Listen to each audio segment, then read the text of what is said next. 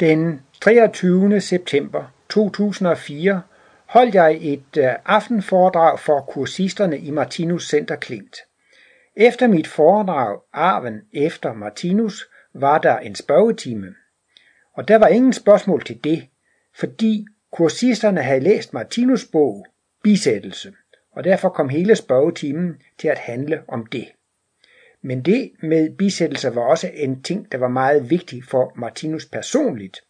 Jeg ved, at på de sidste 10 års rådsmøder talte Martinus meget om, at han selv gerne ville balsameres, og det blev gjort helt klart med hans begravelsesønsker. Så er der jo så nogen, der tror, at når Martinus ville stå i en kiste over jorden, at han ville dyrkes. Men man kan i hvert fald sige om Martinus, han ønskede ikke noget for sig selv, som han ikke ønskede for andre. Men det var også en meget, ting, meget vigtig ting for Martinus, her at gå i forvejen med et godt eksempel. Og her kan I høre, hvordan spørgetimen kom til at forløbe på terrassen i Martinus Center Klint. Vær så god.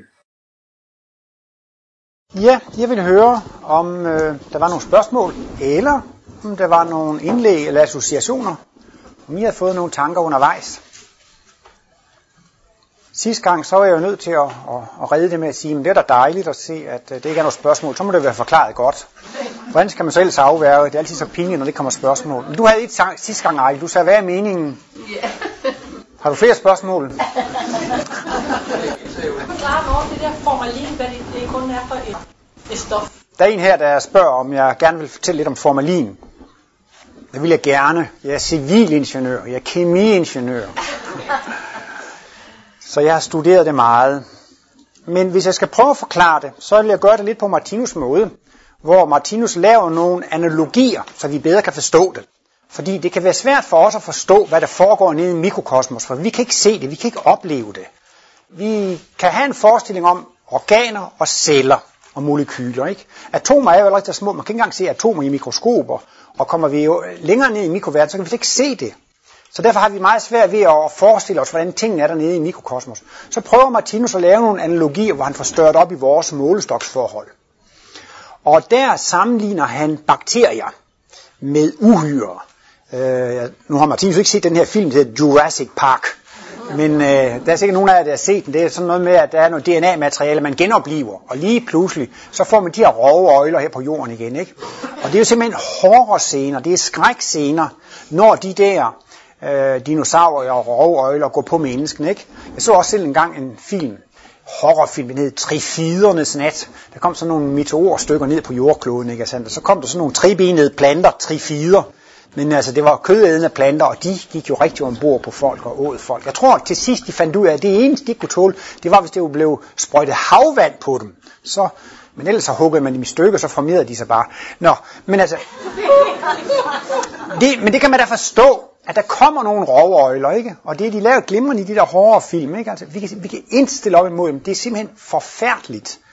Altså, jeg synes, at det er virkelig, når man ser de der Jurassic Park, de der, det, man sidder med nerven udenpå, fordi alle bliver spist af de der rovøjler, ikke? Sådan forklarer Martinus, at bakterier æder levende jordmennesker nede i mikrokosmos, når vi bliver går i forrådnelse. Altså, øh, man kan sige, at, øh, som jeg prøver på at sige, hvis man bliver brændt, så bliver jo alle molekyler, det hele bliver fuldstændig splittet ad, ikke sandt? Altså der kan man sige, alt bliver så at sige dræbt. Vi siger, når vi spiser maden, at vi forbrænder maden, maden bliver forbrændt, ikke? Men altså, man kan sige, at hvis man går, at gå i forrådnelse, det betyder, at man bliver spist af mikroorganismer. Det vil altså sige, at man går igennem mikroorganismers fordøjelseskanal. Altså på en måde kan man sige, at vi bliver forbrændt i bakteriernes fordøjelseskanal. Det vil altså simpelthen at sige, at overlade sin organisme til forrådnelse er at overlade det til en langsom forbrænding. Og går man med i en ligebrændingsforening, så overlader man det til en hurtig ligeforbrænding. Så det der er pointen i formalin, det er det egentlig, at det skal virke som et antibiotika. Bakterierne skal stoppes, de der rovøjler skal stoppes. Så altså på en måde kan man sige, at, at, at formalin er et antibiotika. Rent øh, molekylært set, det er et meget lille molekyle. Det er et af de allermindste organiske molekyler, man har. Der er kun ét kulstofatom og ét iltatom og to brintatomer. Så det er et meget lille molekyle, men det gør det ikke mindre aggressivt eller mindre reaktionsdygtigt. Men formalin, det reagerer overhovedet ikke med sukkerstoffer. Det Det reagerer ikke med fedtstoffer. Det reagerer med, med aminogrupper. Og i proteiner og enzymer, der er der nogle frie aminogrupper. Og øh, formalin reagerer simpelthen bare ved, at den sætter sig på den aminogruppe under fraspaltning af vand. Det er ikke tale om, at det er molekyler, det bliver flået, og molekyler, der er rykket fra hinanden. Det svejser sig faktisk, det klister sig bare på molekylerne og gør ligesom, at på en måde det ligesom bliver støbt ind i en slags gelé. Eller det, bliver, det, det er ikke tale om destruktion. Jeg plejer også gerne at appellere lidt til anatomisk studiestal og, og, og zoologiske museum. Der ligger man præparater ned i sprit eller ned i formalin. Og de er meget velbevaret, ikke? Og det er simpelthen forbi, at de kan ikke gå i forrådnelse. Det kan ikke komme gæresvampe og bakterier osv. Det holder sig pænt, bare man kan holde de der små rovøjler i skak.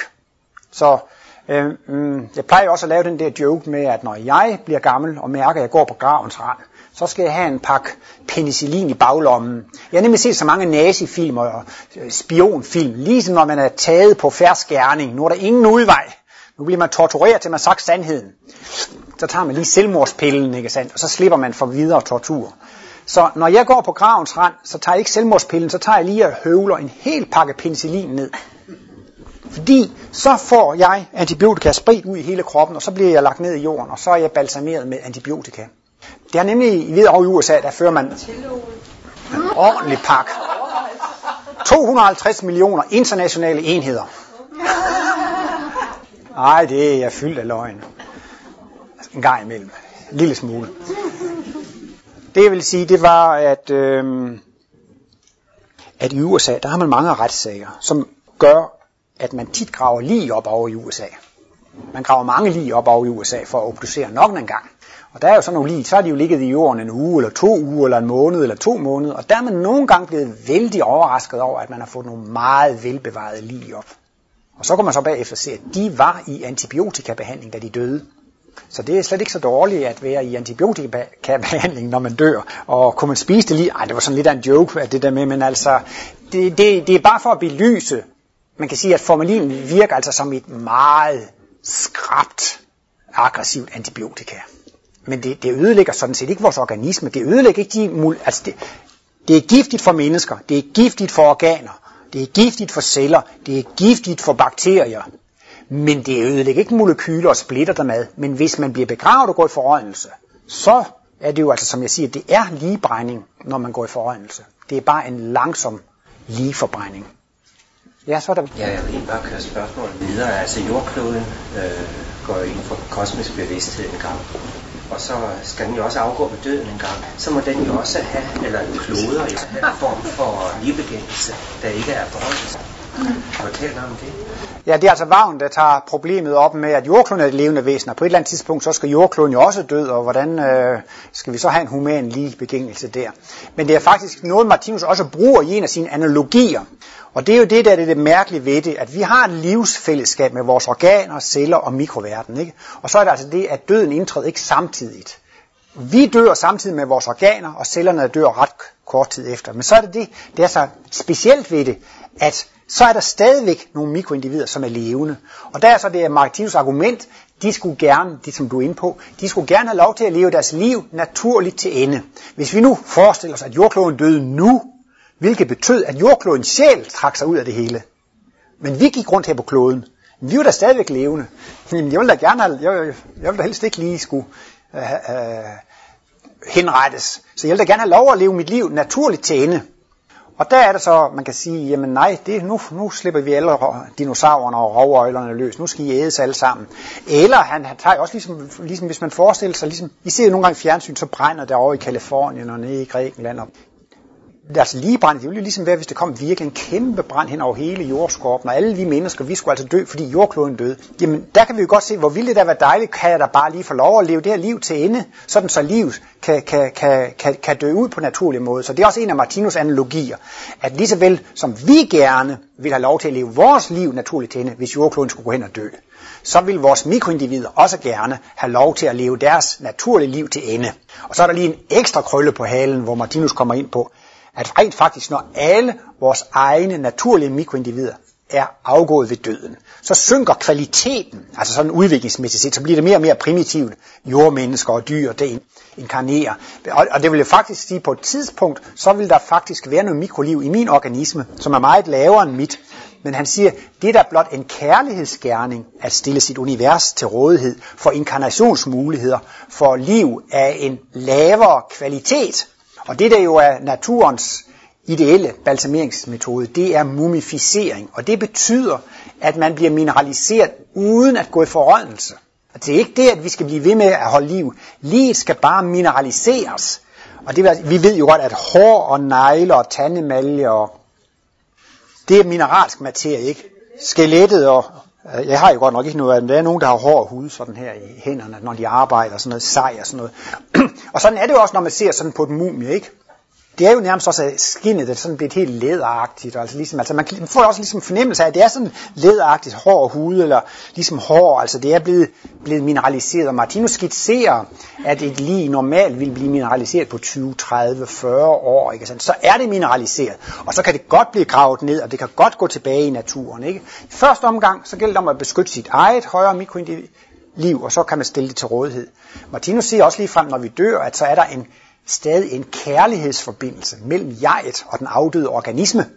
Og det kan altså være meget ubehageligt fra den åndelige side at opleve, at organismen den bliver brændt og den bliver mishandlet. Og jeg skal også lige sige, for jeg var jo inde på det her med horrorfilm, at Martinus i en spørgetime i 73 har sagt, at hvis man lader sit liv brænde, kan man få karma af det.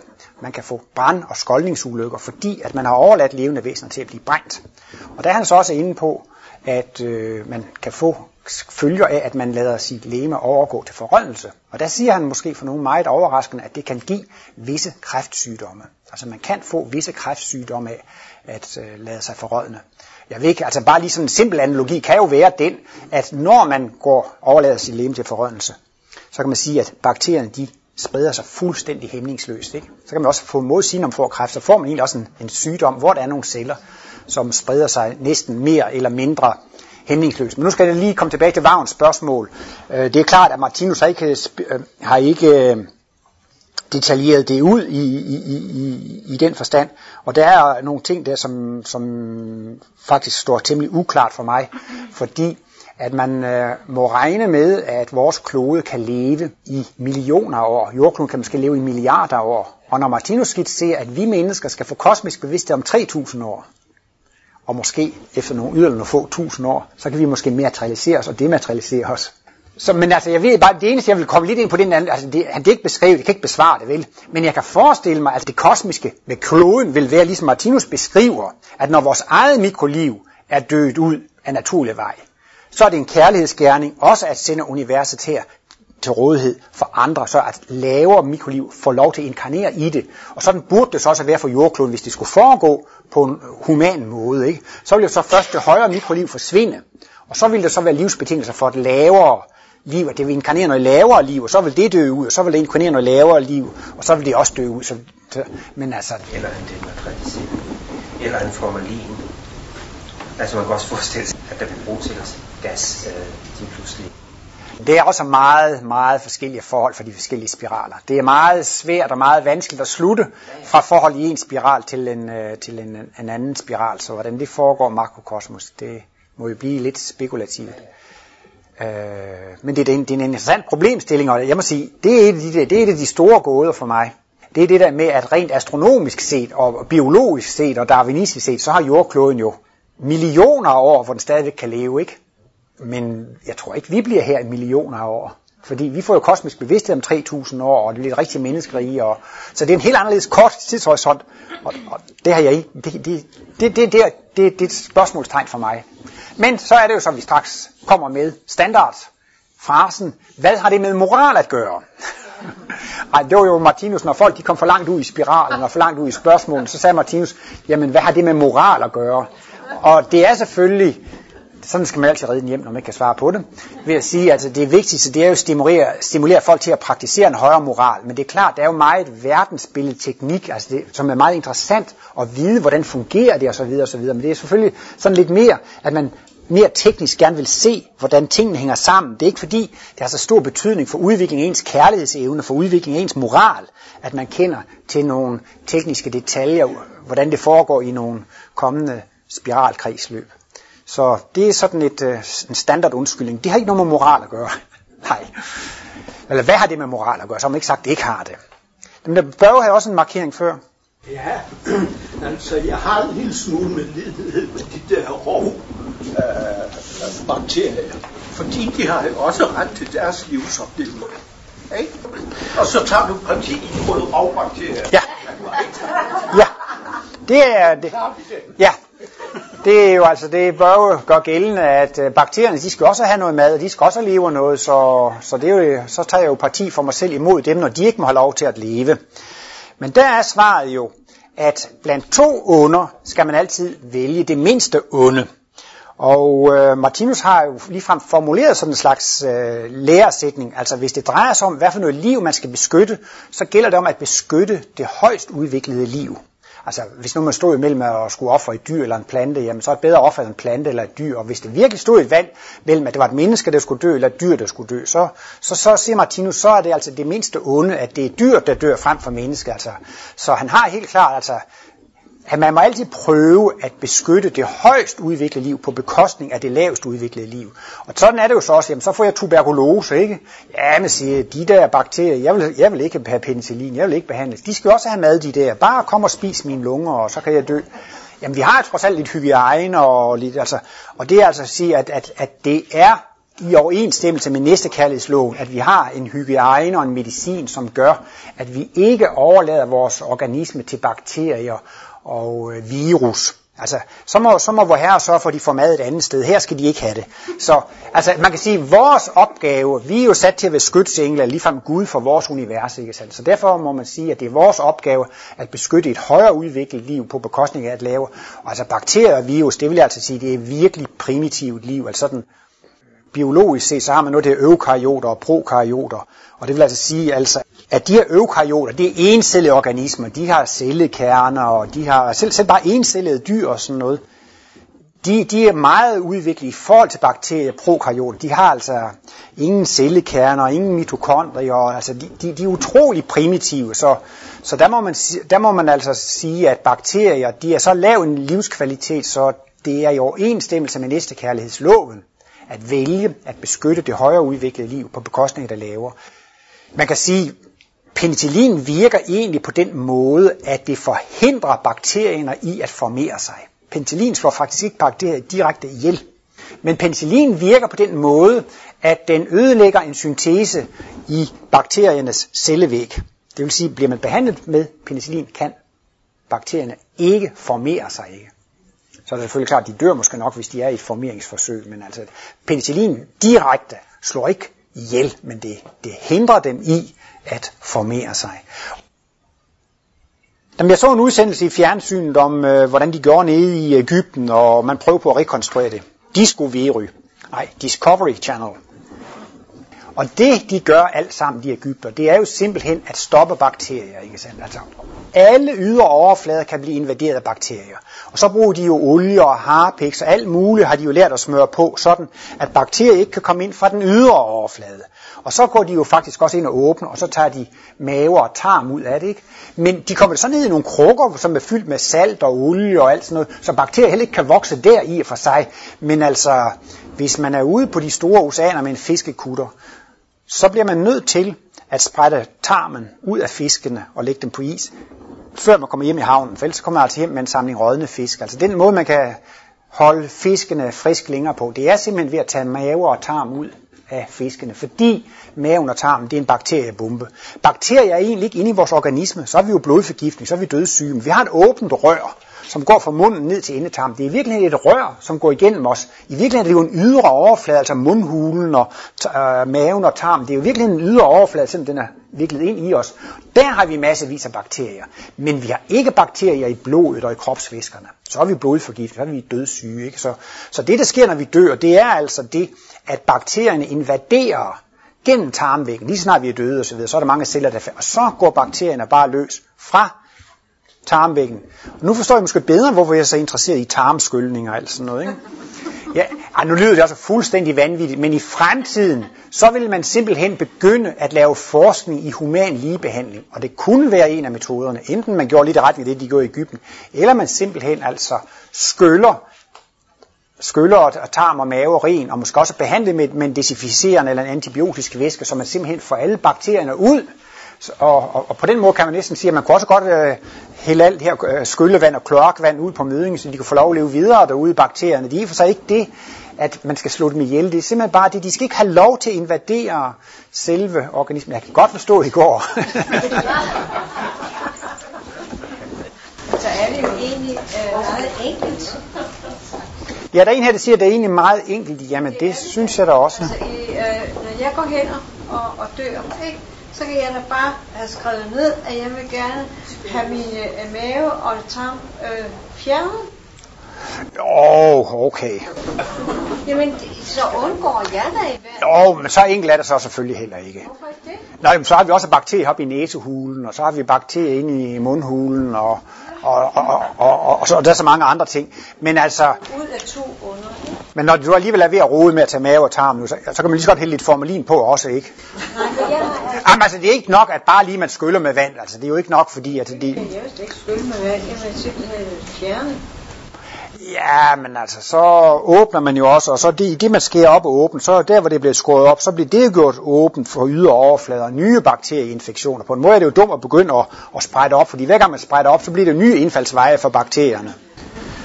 Ole, lige pludselig efter dit, så bliver, så bliver jeg i tvivl om, hvad der er det bedste, at begravet eller brændt.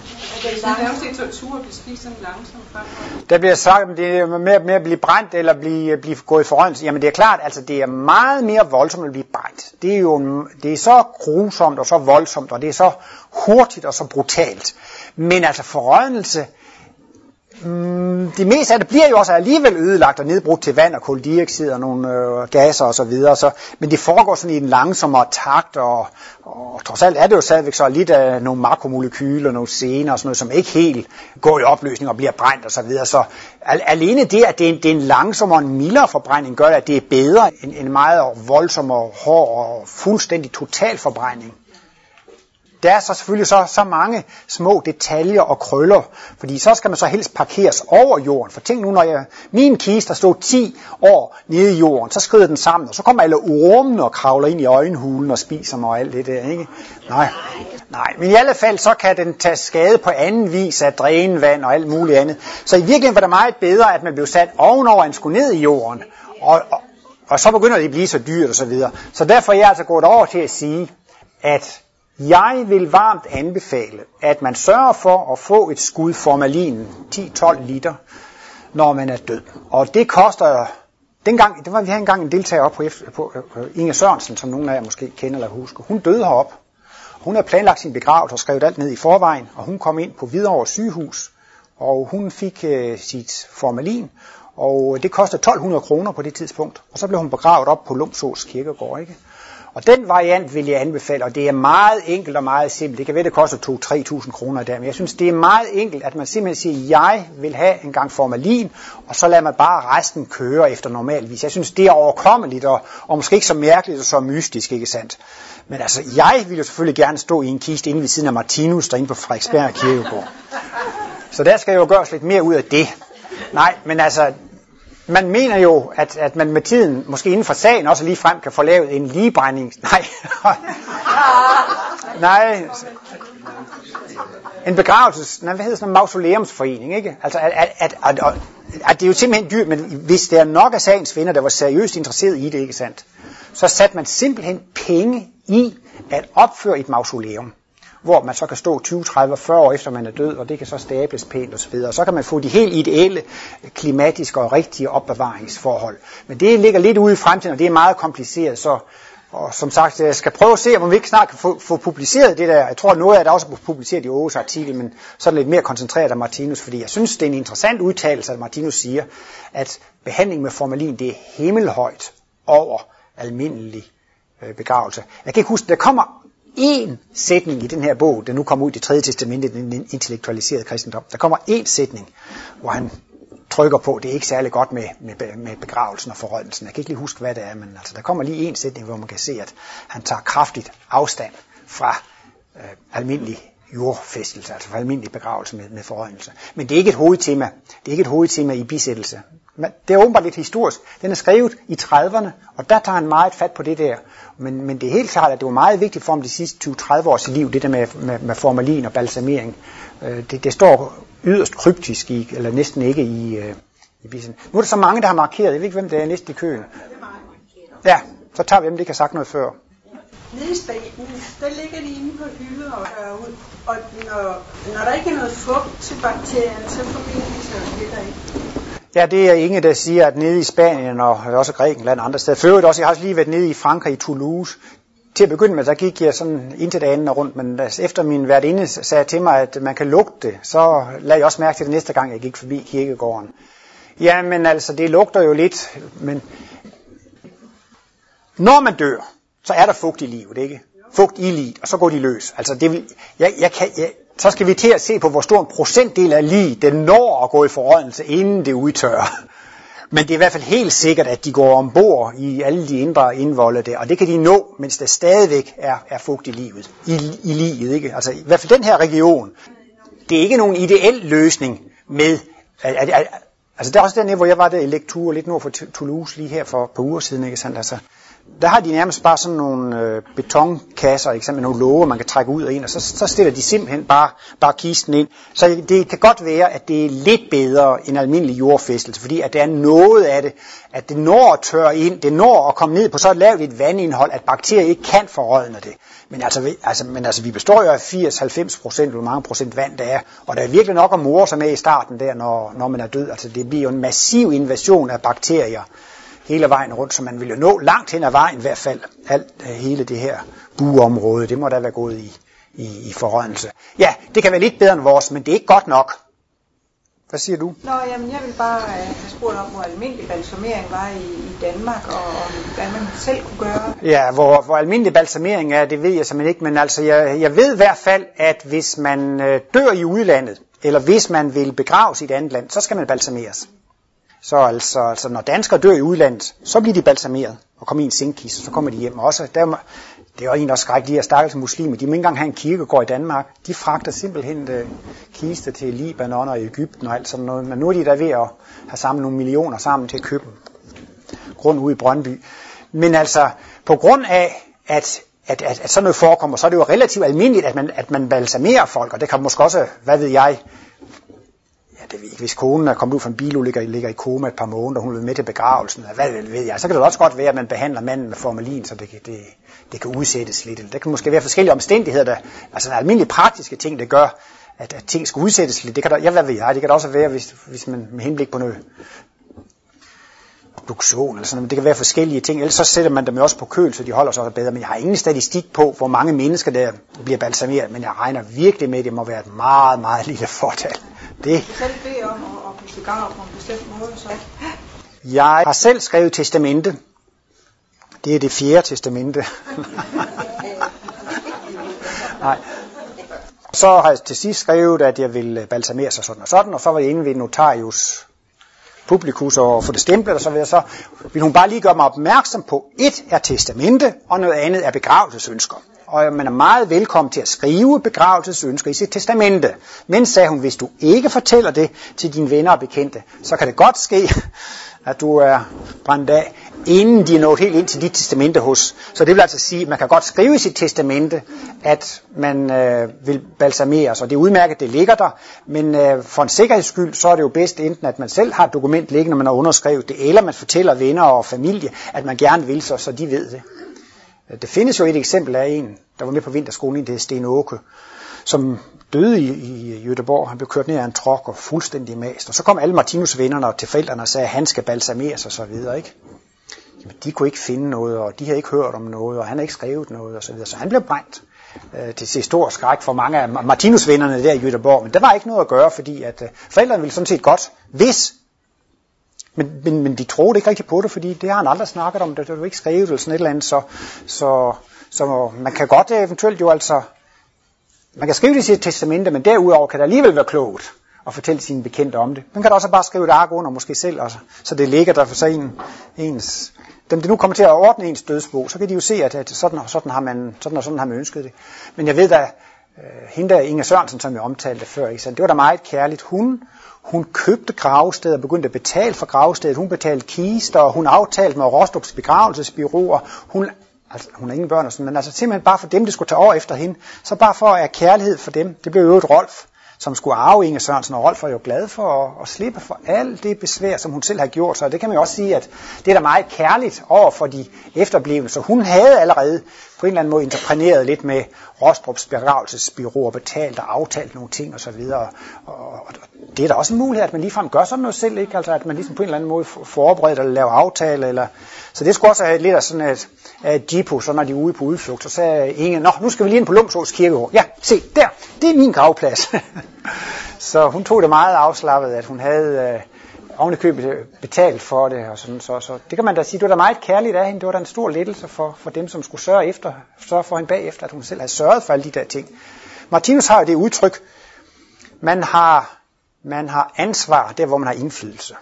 Jamen så er der en rev ude i skoven, den bliver jo ikke balsameret, det, det kunne du jo have taget dig af. Nej, men det har, der, der har man egentlig ikke nogen indflydelse på. Men man har trods alt, og det er også de der forskel på natur og kultur, det kommer altid op. Natur, det er natur, og sådan lever man ude i naturen. Men siger Martins, vi behøver ikke at smige vores liv på en møding. Altså vi er kulturmennesker, og vi har selv en indflydelse på, hvad der skal ske med vores liv. Vi har selv en indflydelse på det, og øh, derfor har vi også et ansvar for vores eget. Og som sagt, det kan jo altså være relativt alvorlige karmatiske konsekvenser af det, fordi at det er jo virkelig, hvordan vi behandler vores øh, mikrokosmos. Men det bliver meget nemmere i fremtiden. Det er jo altid så svært og besværligt at være pioner, ikke? Altså folk vil jo tro, at man er fuldstændig sindssyg, hvis man vil til at forske i human ligebehandling, ikke?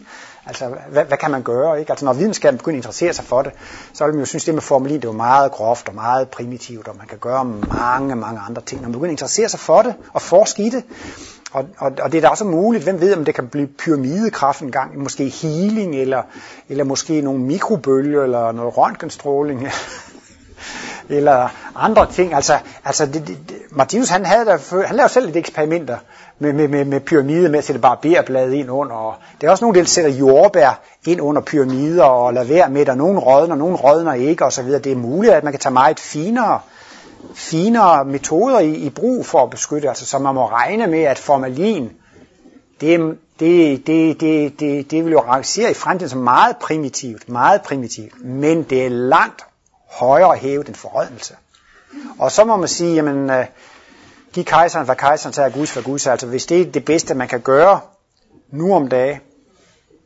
Jeg kom til at snakke med en kvinde, som hvis mand var død, sådan og sådan, men, men så, kom, så fortalte hun jo faktisk, at han havde fået en masse, masse antibiotika lige før han døde. Og han sagde, så skulle du ikke urolig dig så meget. Altså, det var da altid, alt andet lige, så, så er det alligevel et, et godt udgangspunkt, at man har fået meget antibiotika, fordi så er der alligevel meget af det der højere liv, der kan få lov til at dø ud på en naturlig måde.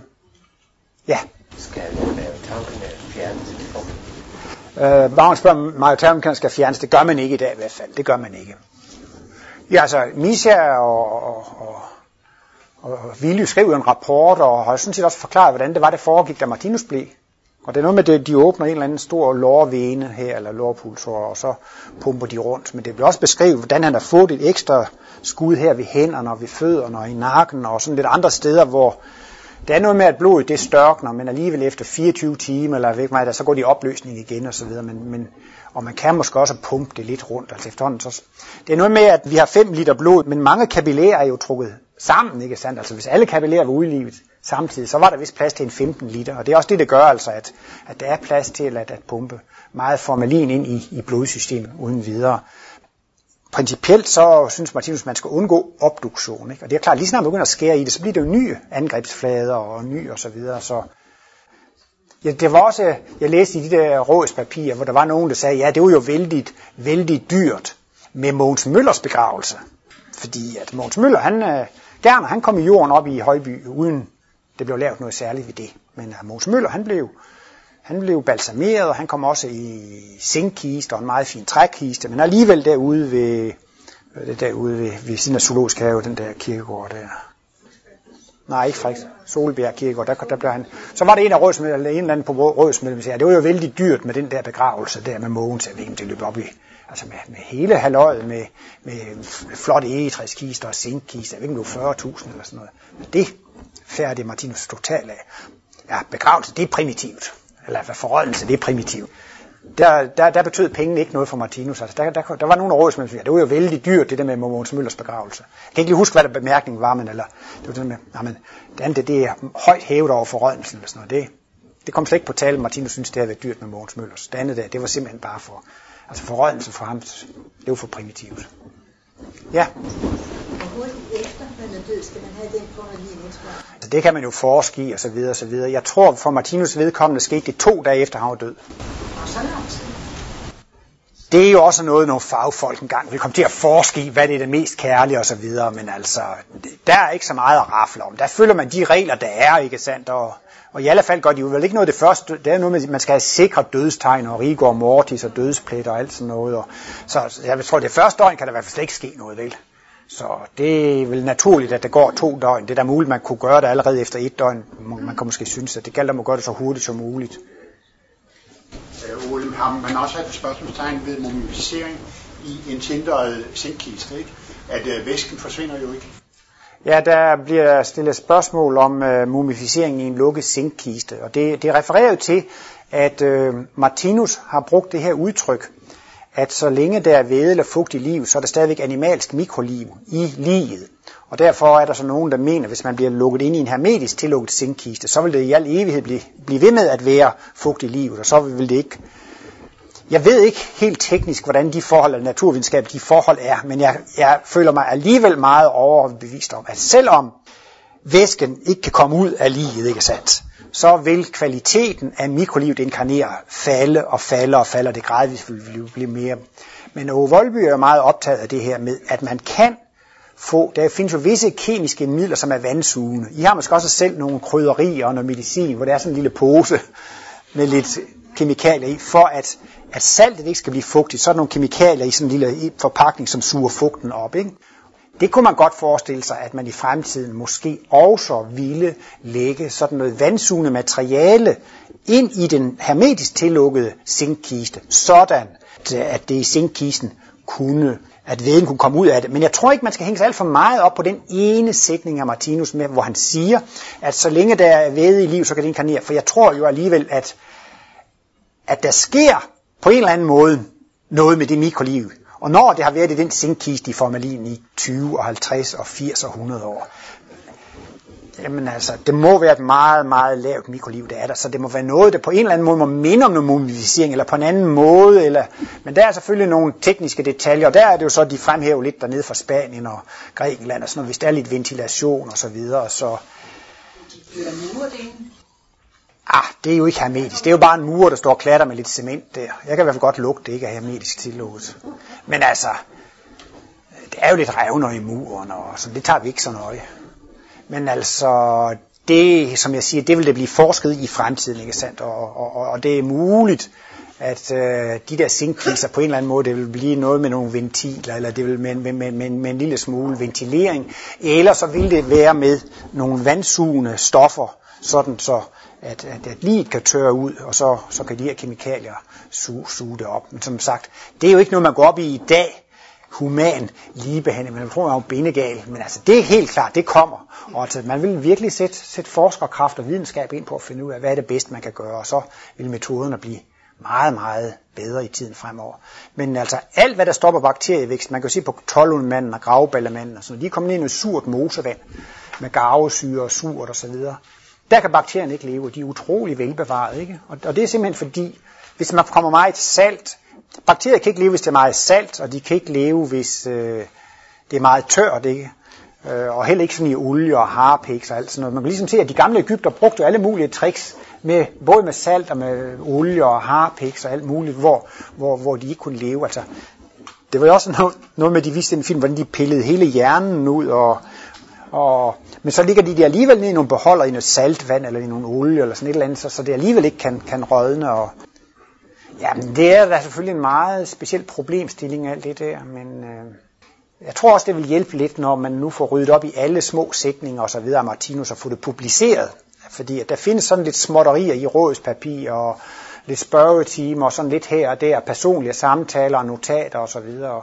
Det er jo lagt en længere redegørelse ud af Ove Voldby, men det er jo altså både kosmologi og naturvidenskab, og det er et større værk, så på en eller anden måde, så er det måske alligevel lidt uoverskueligt, fordi der er så meget naturvidenskab i det, der er så, øh, men jeg håber jo i hvert fald på et eller andet tidspunkt, at man kan trække alt det ud, Martinus har sagt, altså, øh, som ikke har været publiceret før, eller så videre, ikke? Så man kan få lidt mere, fordi at øh, som sagt, man kan undre sig lidt over det, men altså han var mere optaget af balsameringsproblematikken i de sidste 20-30 år af sit liv, end han var, da han skrev bisættelse. Det var, også, det var jo lige efter livets bog, Benit, han gik i gang med den ideelle føde og bisættelse. Og der er også, kan også et, et juleforedrag der, hvor han rigtig går i gang med flæsket og julemaden og så videre. Så man kan jo mærke lige, da han kom på banen som verdensgenløse. Det her med mikrokosmos, det var noget, han skulle tage fat på. Så det kastede han sig jo faktisk over som noget af det første før. Men så åbenbart der i 30'erne og så videre, så var det rigeligt med at få folk måske gjort opmærksom på det der med, med, med ligebrændingen, ikke? at det de i alle fald skulle, skulle bremse. Så der er vist nogle få sætninger, man kan tolke lidt med hensyn til det der med balsamering og mumificering osv. Ja. Hindboerne, de har jo brændt deres døde i tusinder år. Ja, men de er ikke rigtig kloge. Men jeg tænker på, at den der destruktion foregår den langsomt, for det er jo ikke en år. Altså det er jo på, på bredden. Ah, det gør det ikke meget bedre. Nej, men altså, det viser jo også bare det, Martinus, han har jo sådan et interessant begreb i 6. bind af livets bog, at man kan være indviet i tre, tredobbelt indviet. Altså man kan få kosmisk bevidsthed. Han, er, han, han snakker om, at gennem tiden har der været profeter og lærere ned igennem århundrederne. I det gamle testamente, der er masservis af profeter. Men han siger, de er kun delvis indvidet. Og han er også bare delvis indvidet, indvidet i mellemkosmos. De der profeter, de skulle bare sige noget om forhold mellem mennesker. Knap nok mellem mennesker og dyr. Og det vil sige, at de havde kun en delvis indvielse. Og øh, så er det som man, så, så må man bare sige, se nu på alle de indiske vismænd og tibetaner og øh, Rudolf Steiner, og der er en masse vismænd, de har lavet sig brænde, ikke?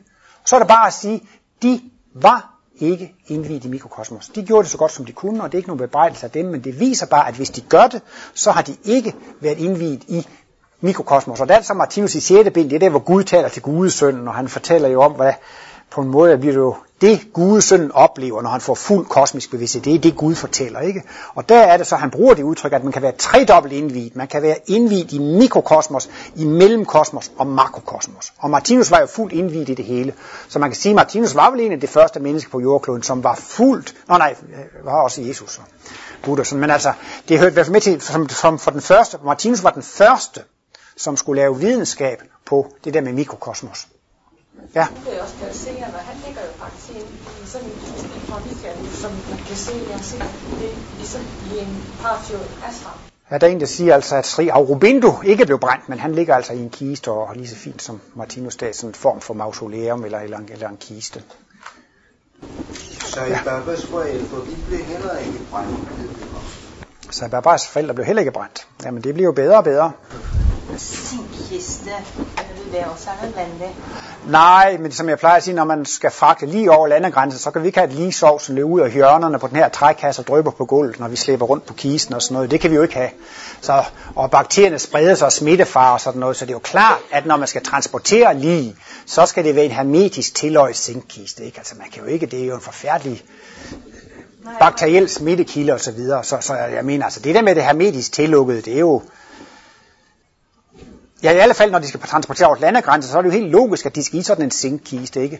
Jeg ved ikke rigtig, hvordan, jeg ved godt, der er et lille miljøproblem med de der få liter formalin, man får ind i organismen, ikke? Men så kan man jo så omvendt også sige, så er de trods alt så også lukket ind i sinkkisten, så længe det var. Men det er selvfølgelig små kvanta i forhold til Proms kemiske fabrikker og Keminova, hvad de har indlevet, tusindvis af tons af kemikalier. Det er klart, det kan godt blive et lille problem, hvis det kommer der med Inge Sørensen der, så er der jo kommet 10 liter formalin op på Lumsås Kirkegård. Jeg ved ikke, det er måske ikke så godt, men øh, der er vel ikke nogen, der bekymrer sig om det endnu. Det kommer man sikkert måske også til at tage bedre hånd om, men om ikke andet, så er det selvfølgelig også ligesom, jamen altså det føles jo lidt mere hygiejnisk, ikke sandt, at man har bakterier, formalin og det hele lukket inde i en sinkkiste, der er hermetisk tillukket. Så jeg tror simpelthen, altså at på alle patologiske afdelinger på landets sygehus, så tror jeg, at de to ting altid følges ad. Det tror jeg nok. Men jeg er ikke sikker, men altså, jeg tror nok, altså, hvis de balsamerer dem, så ligger de dem også ned i en zinkkiste og, og den til. Jamen, det var jo alle tider spørgetime. Men det var måske også lidt... Ah, nu ved jeg godt, de har jo læst bisættelser, jeg lagde også selv lidt op til det. Og øh, som sagt, så er det jo alligevel også noget af det, der er lidt usædvanligt ved Martinus analyser med kærligheden til mikrokosmos. Ja, men jeg siger mange tak for interessen og tak for i aften.